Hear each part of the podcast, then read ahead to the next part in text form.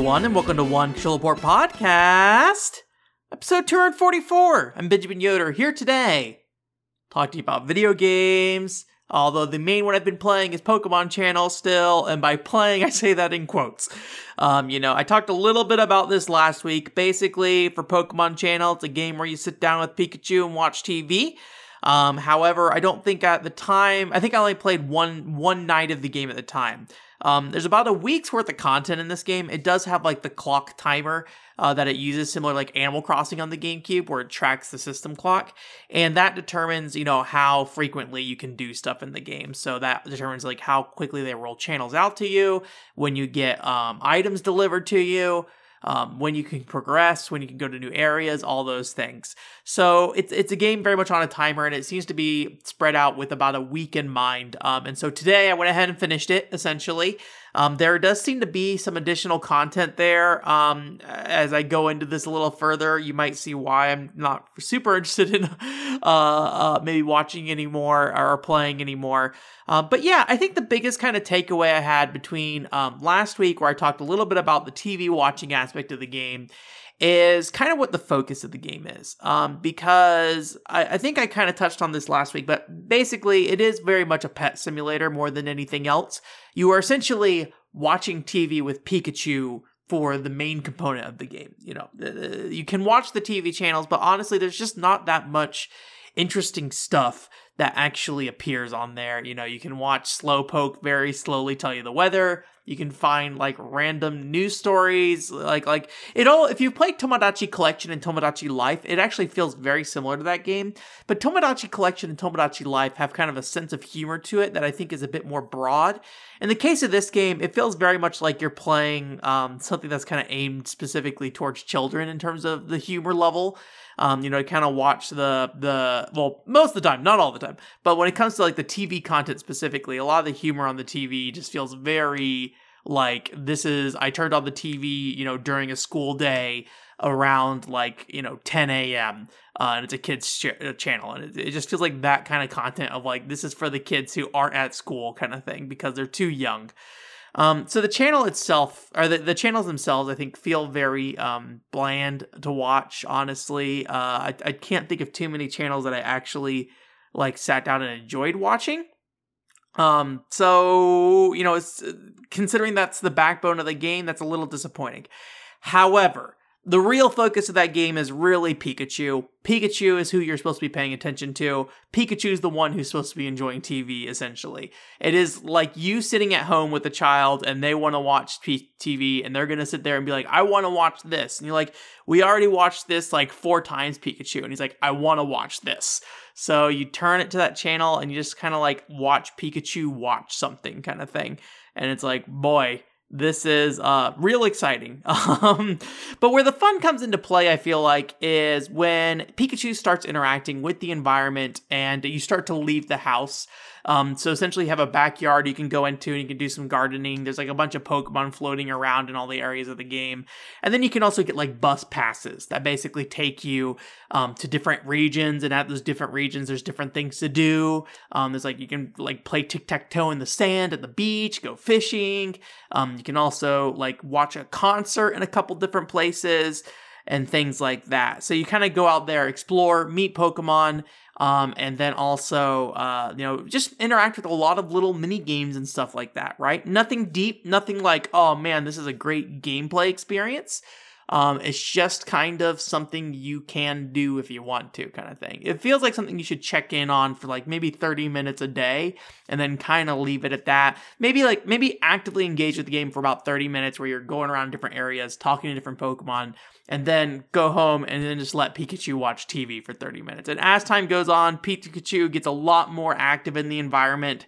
He'll start changing the TV channel. So I was playing today and more or less Pikachu was just driving on his own, going go into whatever channels he wants, and then he'll just do random things where he's just like, I'm just gonna, you know, buy this thing. You have given Pikachu your credit card information, and he is ready to use it, and he will just watch the shopping channel, and you get to choose because your like screen's like a, a purchase or, or it's a touch screen, so you can choose to purchase or or not, and then like you can make that decision. Then Pikachu's just like and touches it, and he's just like, okay, we're we have now ordered a new TV, Pikachu. Um, and the credit card company will not reimburse me. so, um, but the fact of the matter is, is that the money in the game is like not that important. So, like the fact that Pikachu can spend your money and it be, feel somewhat wasteful um, isn't a big deal. It's it's more about the, the the there's a little bit of investment to the point that it's it makes it feel a little like oh my gosh Pikachu what are you doing? Like you have that little reaction to it because it was completely just like you can just you know except to buy anything without spending money, it might not be as impactful. But you know, it's just that right balance of just like there's a little investment you have, and then Pikachu goes and spends some of that investment. You're just like, oh, okay, well, all right, Pikachu, if that's what you want to do, we got a new TV coming in tomorrow. so, uh, and most like the things that are really important that game are super, super cheap. You can get them really easily. Um, and then a lot of the fun is just also seeing what Pikachu does in the environment itself. You know, he he will essentially, you know, run around the beach, do random things. He'll be like, "I'm gonna dig in this hole, gonna get a ball out of it, and you're gonna catch, play catch with them." Things like that. He, there's one time where he's just like, "I want to go away to the faraway island," and you're just like, "Oh, okay." So like, is this like a prompt? For us to go to the island that's in the distance? Like, is there like a boat we're gonna get on? So I clicked yes, and then Pikachu just like turns around and starts running into the ocean, and he gets like way far out, and then he just starts like spinning in a circle, and there's just like a text box that appears that says like Pikachu almost drowned, and then he runs back and he just comes back to you, and he's like, ah. Pika Pee kind of thing. So just like stupid stuff like that. It's it's it's fun in that way. Like if you are completely or pretty much almost completely disengaged with that game. Treat it like a pocket Pikachu, like right. What you're getting is the novel experience of interacting with Pikachu, and in the case of this being a GameCube game, um, you know it has a little bit more depth than a pocket Pikachu, but but I say definitely less depth than say like a Tomodachi Collection or Tomodachi Life even, and those games don't have a lot of depth already. If you don't know what those games are, I actually did a review of Tomodachi Collection for the DS. Um, so I'll link that at, at the end of the video, or hopefully, if I'm being on top of things, link it at this part of the video as well as like a card or whatever. It'll be in the description. I don't know why. Usually, I just say things that are linked in the description. I don't know why I got complicated with that. But yeah, so it's just kind of like a fun thing just leave on in the background and see what Pikachu does. Um, there's not nearly enough content there that I think would justify the cost. I think it was a full retail purchase at the time, being like 50 bucks. Um, it, it feels like something that should be a download uh, kind of thing, uh, just like a $10 download that they're like, oh, you know, we had a Nintendo Direct, we showed off the cool new Pokemon. Also, you want to play with Pikachu? Go to the eShop today and download your Pikachu and do that. Um, it feels like that kind of thing. So, um, so you know, obviously that was not an avenue available at the time on the GameCube, kind of like a Yoshi Touch and Go situation, where like maybe it's just uh, the the fact, like the idea just didn't fit the medium that games could be delivered upon, basically. So, anyways, I think it's fun. Um, I I think it's definitely well worth a look if you're able to kind of disconnect yourself in that way from it, and because it's only a week, it doesn't feel like a huge commitment um, to really like spend a ton of time on it. Um, uh, like I think the problem I have with Love Plus at times is that Love Plus kind of feels like this thing that has this really long tail to it that I don't really know when it's going to end, and it's hard for me to stay motivated that long. And in the case of Pokemon Channel, like uh, as about a week was about enough. I think I've seen everything I need to see with that game. I think there should be more variety in that title in terms of the mini games they provide to you or like little things you watch. You can go to concerts, but it's always the same concert every time. Or maybe there's like a little weird goof that happens. Like there's one time where like a slowpoke has like this big tam or I don't know, like a what's it called? Like a gong kind of thing where it's like the big golden disc. And like usually at the end of the song, Slowpoke hits that thing with his, his tail, but at the very beginning of the song, he hits it, and then everybody falls over basically. And it's like, okay, that's like a fun random chance goof kind of thing. But the song itself, every time you go back, is always the same. So there's a couple things in the game I didn't do. There is like a weather system, and some things can only be done under certain weather conditions, specifically going and looking at the stars at night. You need a clear sky at night. And I did have a clear sky yesterday, um, but I was busy working on stuff and I forgot about it. So I meant to check in and just didn't do it. So whoops. Um, I don't know if I'm gonna go back for that. I might just YouTube it. Um, one thing I will say, so there is something on there that's called the Pichu Brothers. It's like a little uh, Pokemon OVA animated short kind of thing. It's about the once you have all the sections of the Pichu Brother episodes, they deliver to you in five different parts. Um, once you have all the sections, it's about a full episode of a Pokemon anime. And you know, I'm I have not watched the Pokemon anime recently. Um, but you know, the, you have the characters in those episodes and stuff, so the so you have a, lo- a lot more dialogue happening. In the case of the Pichu brothers, it's just the Pokemon kind of interacting with each other, right? And like a narrator occasionally. And I seem to recall there being some things like this in the past for like OVAs. It'll be like Pikachu summer vacation or something like that, right? And I don't think there's really any people involved. It's just Pokemon kind of going around and doing stuff. And it's kind of novel in that way. Like it, it, it is something that feels different from the main show. Um, but it just feels a, lot less engaging. Meowth is there, so Meowth can talk, but it just feels like something that I I'm, I'm just not really interested in. So I just kind of was like, okay. Um, but they want you to watch that show. Um, at the very least, if you play through that entire game, you will watch that show twice. Um, when you finish the game, there's like another time that they are kind of like, hey, you should watch the show. Um, interestingly enough, it's in Japanese and they don't provide subtitles, but they're probably just assuming that like, okay, you know the the story. And then also between uh, uh, segments on TV, there will be commercials for the other channels, and so Pikachu will be like, I want to watch that. I want to watch that. So if the Pichu Brothers commercial comes on, it's not uncommon for Pichu to be like, or Pikachu to be like, hey, I want to watch that.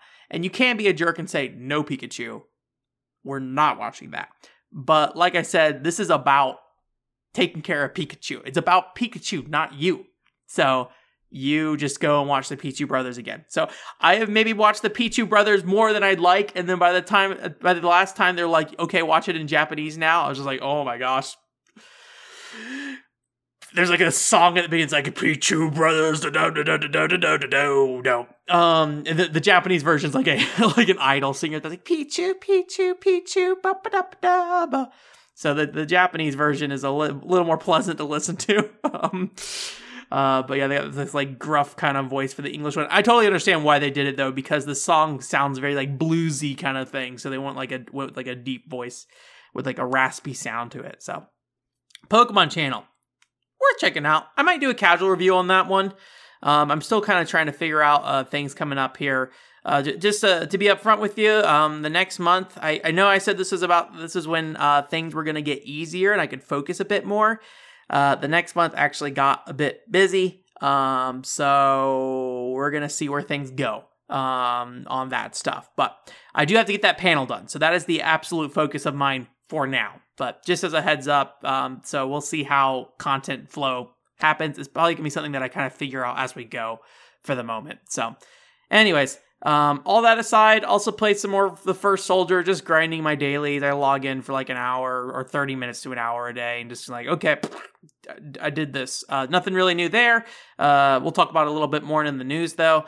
Uh, Strange Brigade, um, we were done last week, but the DLC went on sale, so we decided to go ahead and just wrap up the DLC. I don't think the DLC for Strange Brigade is worth it. It's kind of just like reusing a lot of assets from the main game. Um, and some of those things are more interesting, but like the game itself, I think just kind of lacks the, the, the, the, the depth that needs to stay interesting. And I feel like the DLC was maybe a little easier than the last level of the game too. So yeah, I don't know. It was okay though. And we also played some more God Eater 3, working on that. Um, we did not do any story. There's like these series of, of missions that Ein gives you, which if you played the other God Eater games, you'll know who Ein really is really easily. Um, but anyway, so we, we went ahead and played through like Ein missions, but they were like, I think it took us like two to three hours to get through, and they really didn't give us anything. And there's like seven sets of them. So maybe at the end of all those Ein missions, there's a cutscene. There probably is some kind of dialogue or story. But I think uh, going forward for now, we're just going to focus on the main post story content. And then if we feel like it, we'll go back to the Ein missions um, for that. So um, this is usually more than like the news segment, but because I don't have a lot to talk about in terms of what I've been playing, I did want to talk about a few games I was looking at this week that kind of caught my eye. Um, I think we may have talked about this one before. It's called Let's Play Curling. It's by Imagineer, so the fitness boxing people, and uh, it's basically just a curling game. Um, there's a little bit of a gimmick to it where like sometimes you can have like penguins on the curling ball things. I don't know what you'd call them, discs um, and like you can kind of bounce these penguins around. Um, but it reminds me a lot of like Deca Sports in terms of its aesthetics, and like I don't know why that kind of aesthetic appeals to me. I like that kind of like I don't know. It's probably just that like that kind of like we like Japanese dev with a not a lot of budget kind of look to their games.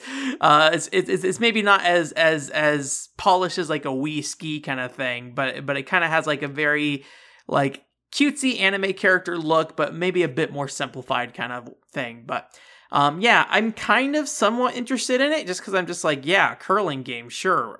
I don't know. Um, I, am I'm, I'm I'm tempted by a game that's totally dedicated to curling, but there's plenty of other games that have curling in it. I don't know how curling works. Um, but I also don't know if it's coming out in English. Um, I think the the subtitles like everybody plays curling or something like that. So, um, which you know kind of comes close to the uh, what was it called? Everybody. Maybe I'm thinking something else. I think I think I think I'm of like everybody Sukkiri. I think is what I'm thinking of that like PSP game. I don't know why I'm thinking of that. That kind of has a similar look in some ways, where it's like these kind of very generic looking um, like anime characters in this kind of budget game. Everybody Sukkiri is a fun game though. If you have not played it for PSP, you should check it out. Not a lot of depth to it. Basically, it's just like 12 mini games. Kind of has that WarioWare problem that people have. Well, maybe I should say knockoff WarioWare problem, where um, the mini games themselves are. It's all about like variety, but the mini games go on a bit too long for the depth they have. Um, where like a game like WarioWare just knows like perfectly when to cut those off, kind of thing.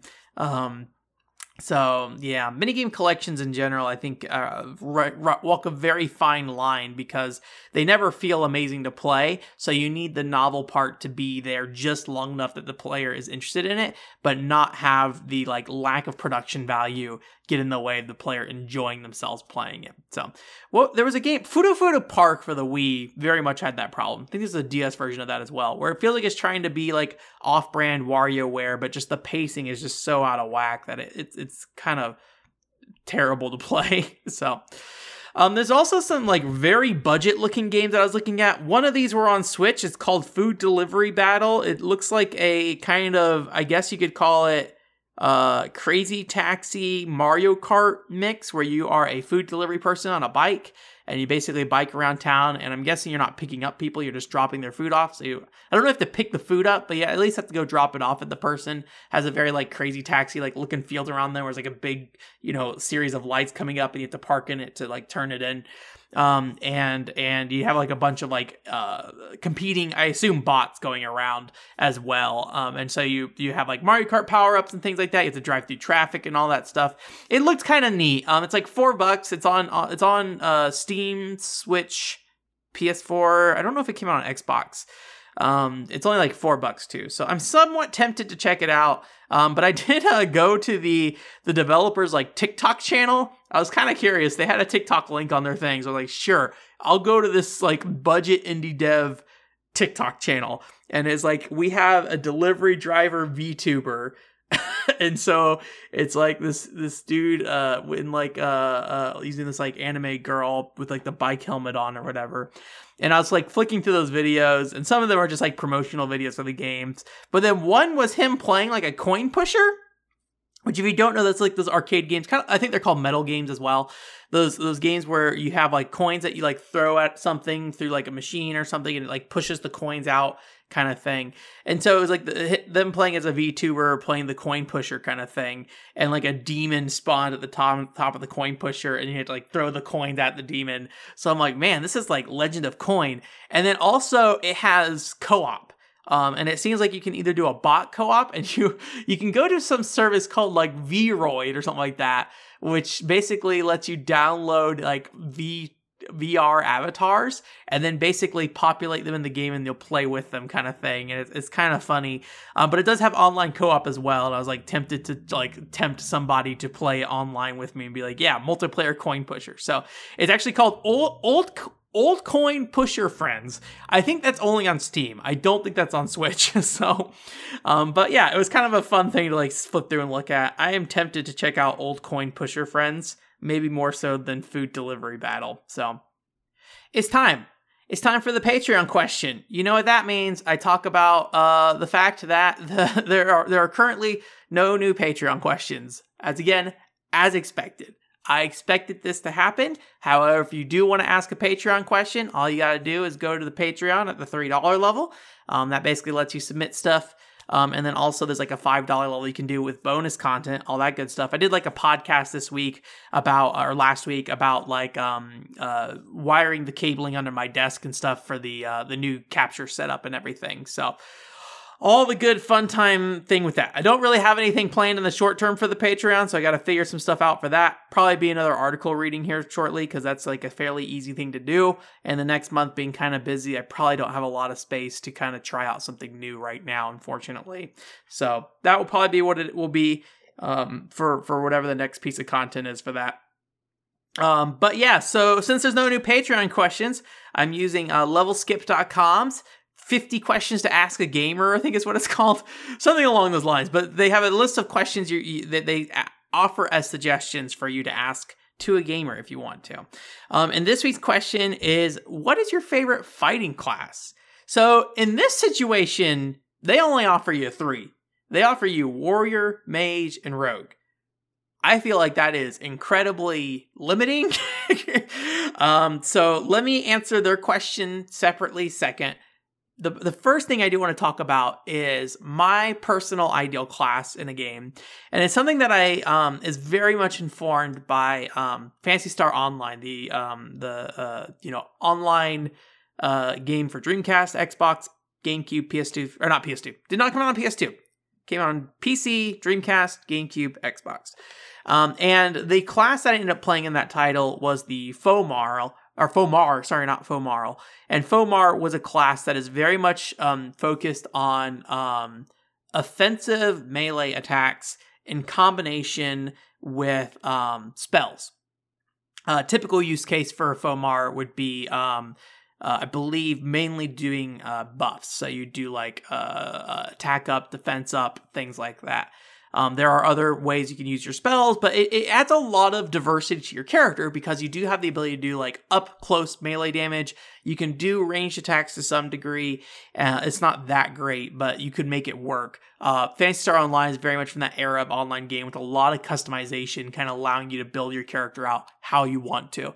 And then uh, you also had your magic uh, aspects, and they he wasn't particularly good at all of them, but he was a kind of a unique combination of those things in some way. Um, and I really like that play style. That is something that I've always very much enjoyed. Um, and so I have always preferred games that have a class that give you the ability to do like melee combat in combination with magic. I think there's just a lot of cool variety with that. It lets you use a lot of the kind of like close combat spells rather than like in in in uh, like with the other mage class where you typically would do something a bit more further ranged kind of thing. So it, it was always something that I really enjoyed, and it bled into a lot of future games. When I played Paladin in Final Fantasy XI, um, a lot of that came down to I wanted to play a melee class with support skills um, or support magic, I should say. And ultimately, at the time, I didn't know Paladin was a tank class, um, but uh, that was something that I started playing Paladin with the intention of. And eventually, way, way, way down the line, as much as I always wanted to be like a melee damage character with healing magic, basically, um, in in Final Fantasy XI, um, when the game got to the point that you could play it solo um, with like the trust systems and things like that, I did finally play the game that way rather than just falling into the tank role. So I did like a paladin slash dark knight setup, and it was really fun. I'm glad I got to do that. I'm glad I was able to sit down and like really explore what that move set would look like. Um, it is a bit limiting in the terms of the offensive magic you can do, um, but I do I do like that kind of makeup. So that is always my preferred class, kind of like a, a, support magic melee character. Uh, offensive magic is also pretty cool there, but it's not as important to me as like support magic melee. Of these three that they provide, though, um, if I were to play a game, I think it really depends on the the composition of what like like if I'm playing something single player or if I'm playing something multiplayer. Um, I think if I'm playing something single player, just for the sake of just making sure I'm well rounded, I usually will go warrior. I just like having the ability to kind of, you know, deal with stuff in a very straightforward way and not run into situations where I have like a unique problem because of another class I chose. But if I had to play multiplayer, I always prefer Rogue. I think I just like kind of that like um, fast movement, uh, uh, light, but like often you know fast damage kind of thing. Uh, I played like a lot of archery kind of characters; those are fun. Um, and I like uh, I like actually, and going back to Final Fantasy Eleven, I like Thief a lot there too because Thief, at least in the the old days, would be more about positioning. You'd kind of move around, and you could like uh, kind of depending on you could do like a backstab attack that did a lot of damage, but then you also had like trick strikes that basically would say when you do damage, um, you basically tell them or like trick the monster into thinking that somebody else did the damage. Um, so you in, in the, the old days of Final Fantasy Eleven, this would be in combination with your like backstab. So you'd have the party lineup always be the tank in front, the monster, and then behind the monster you had a secondary person who could also take damage, and then you had the thief behind that and then you would do the the sneak attack trick attack and then like a weapon skill and just do a ton of damage. So you can kind of bounce it back and forth. That is something that eventually kind of went away and eventually the, the kind of sneak attack trick attack part uh, kind of was broken up into two separate things. You had a sneak attack that you would do and then you would do like a trick attack later and trick attack does increase your damage as well so there's a reason to do it outside of just like putting the blame on somebody else basically. Um, but but yeah that's something that changed over time but i like i like that aspect. So anyways that was an okay question i feel like. Um, um, I, uh, some of these are, are, I'm a little mixed on, but anyways, I will go ahead and put the uh, the podcast question up again this week. So if you are a part of the Patreon, feel free to ask any podcast questions at pod podquest podcast questions that you want, and I'll be happy to answer it. Um, and then uh, yeah, and then again at the five dollar level, you get some bonus content. Typically audio stuff right now, but occasionally some video. But I will say the next month probably going to be fairly light on uh, on Patreon content, unfortunately. But I'll get something up at the very least. So it's time for news. I need like real transitions between these segments. I don't know why suddenly I need segments. I don't know. The Patreon thing, I feel I think the reason why I feel that way is because the Patreon thing feels a little disruptive. That it's like this hard cut that I do now rather than just kind of rolling into it. So it just feels different. So I feel the need to break up segments. Probably don't. Probably don't need to make noises into your ear every time I start changing topics. It's time. It's time for Buddy Mission Bond talk again. Uh, nothing new in terms of the games themselves. Game is still there, still living. Uh, I'm still big Buddy Mission Bond fan that has not beaten it. I've not played it since the holidays, unfortunately, so I'm desperate. Please, I would love to play more Buddy Mission Bond. I still have like a third of the game left. It is so long. Um, the reason I'm bringing this up though is that they're doing another live show. So the previous live show was like one of those kind of voice actor uh, stage shows where you had voice actors on stage, kind of delivering their lines with like a script in front of them, acting out to some degree, not dressed up as the characters, but dressed up in like outfits that are kind of coordinate with those characters to some degree um, and and then like maybe a little bit of music mixed in. Uh, and so they sold that on Blu-ray recently, um, and they had like additional goods you could buy along with it. I was not aware of the goods at the time. So they're doing another stream. Um, I think the last one you had to pay to get in, and this one I believe that's still the case. It's like sixty bucks to get into the uh, to the uh, the live stream. Um, but you can also, if you if you join the live stream, can purchase some more goods. Actually, let me pull up the list of goods here and just like look through them. Um, but yeah, there's actually like marshmallow covered chocolates that they're selling this time. I think last time it was just like chocolate chip cookies. They're doing clear files. I'm not a huge clear file fan. I just don't know what to do with clear files. If you don't know, they're basically like folders that you can buy. Um, and they're for some reason very popular in Japanese like collectibles. I don't really understand. Um, there's like a photo frame, acrylic keychain, a pen stand. I kind of want the pen stand, honestly.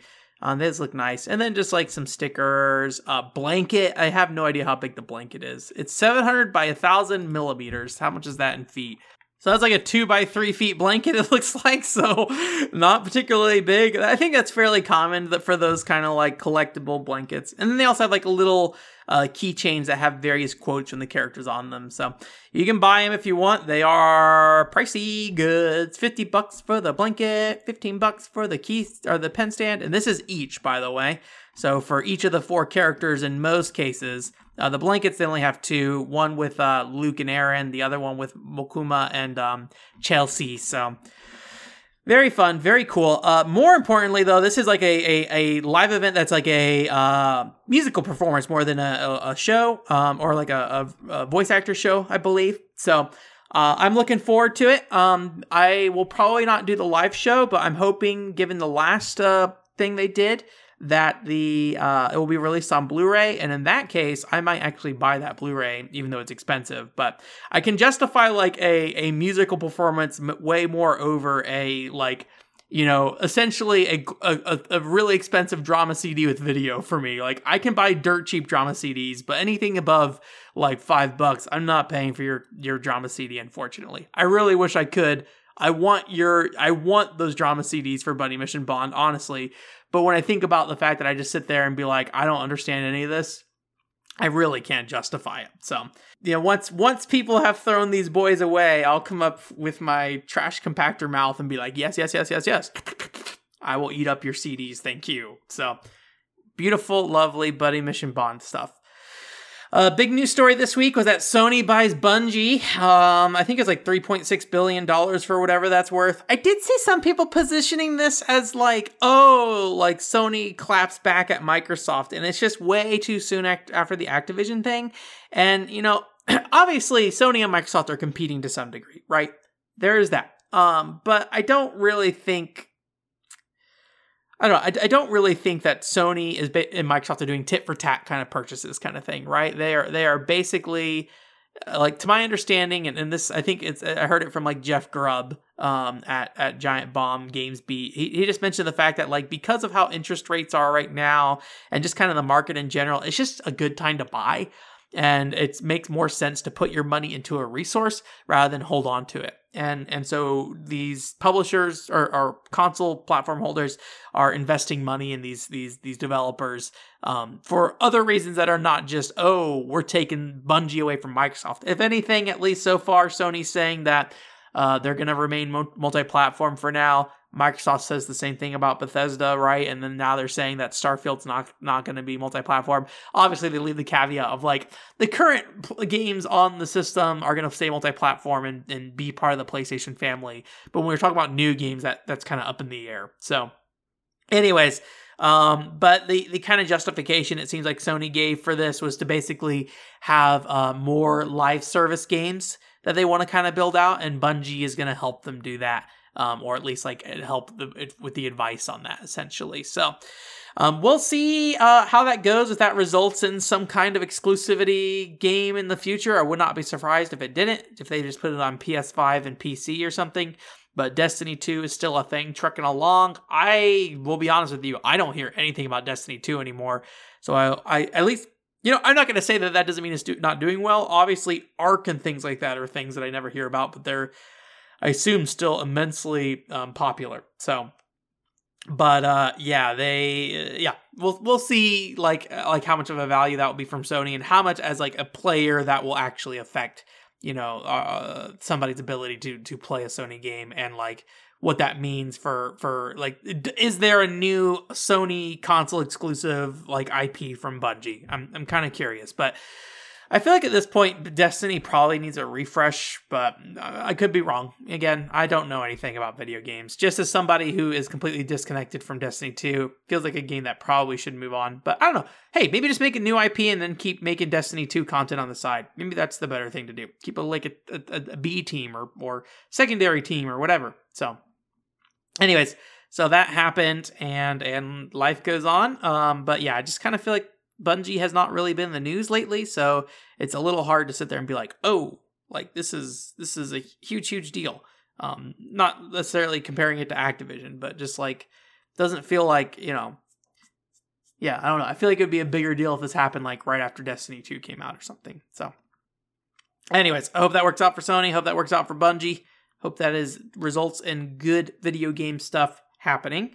And then the last news story here is your favorite First Soldier updates. Um, so I believe last week we um was I think it was the day that I put the podcast up. They put up a, a new trailer, um, one for a Valentine's Day event, but the other one was for new content, including the new class. They are adding Dragoon as a class.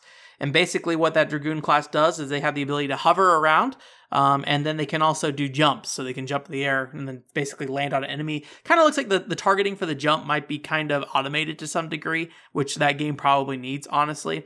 So, um, and it basically looks like you jump down and you just basically knock back an enemy don't know how much damage it's going to do at this point, but it looks like a fun class and probably worth worth checking out at least once. They're adding some new magic as well, where you can basically set two teleport points, similar to like um what's that game? Uh, Team Fortress Two. It's the uh engineer. He can like build out teleport points, and you can like go between the two.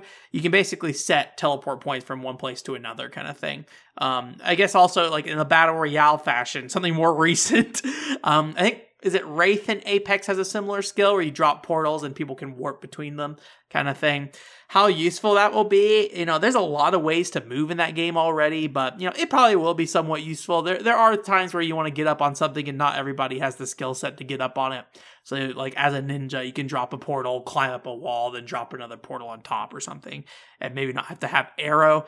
But arrow is like so overpowered. If you don't know, arrow basically lets you launch yourself in the air.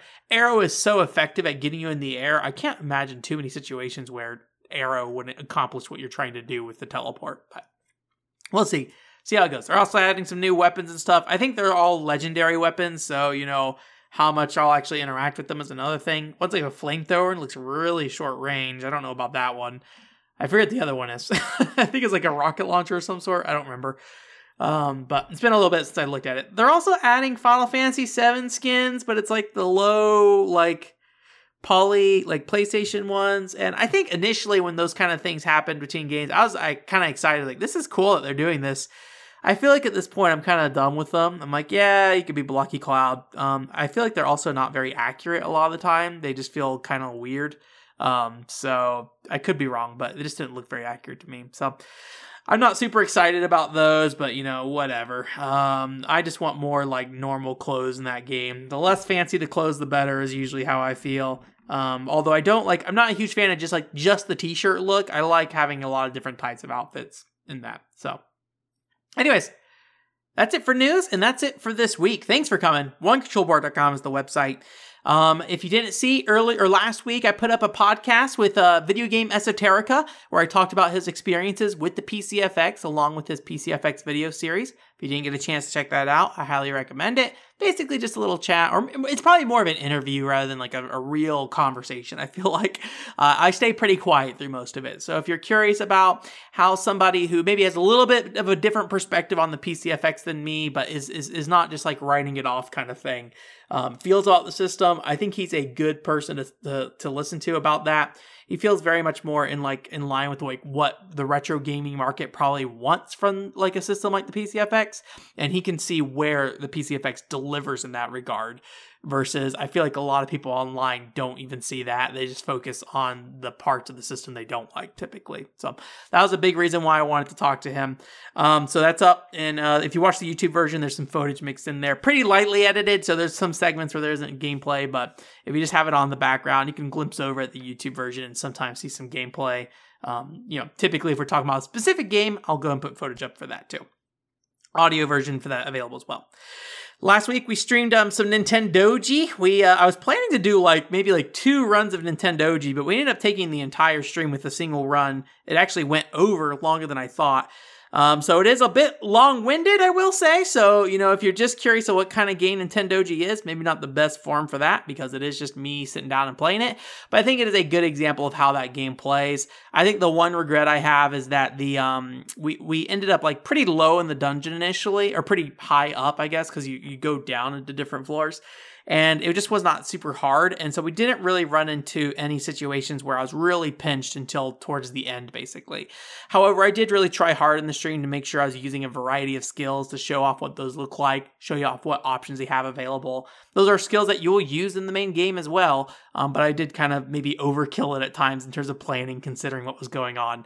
But I mainly just wanted to show you what was capable uh, in that game or what you're capable of in that game. So, uh, Nintendoji video, I have not touched it. Um, because of how things are going to go for the next month, I will probably solely focus on the PCFX or not PCFX panel, the panel for Level Up Expo in the short term. I want I need to get that done because there's that is a hard deadline. So I got to finish that up, make a presentation, all that stuff. So that is my short term focus for now. Um, and then we're going to be starting up Evergrace next week. If you want to check that out, Evergrace is a PlayStation 2 FromSoftware game. Uh, so we'll be doing that Thursday at 7 p.m. Pacific time, per usual. Go and check that out on YouTube or Twitch.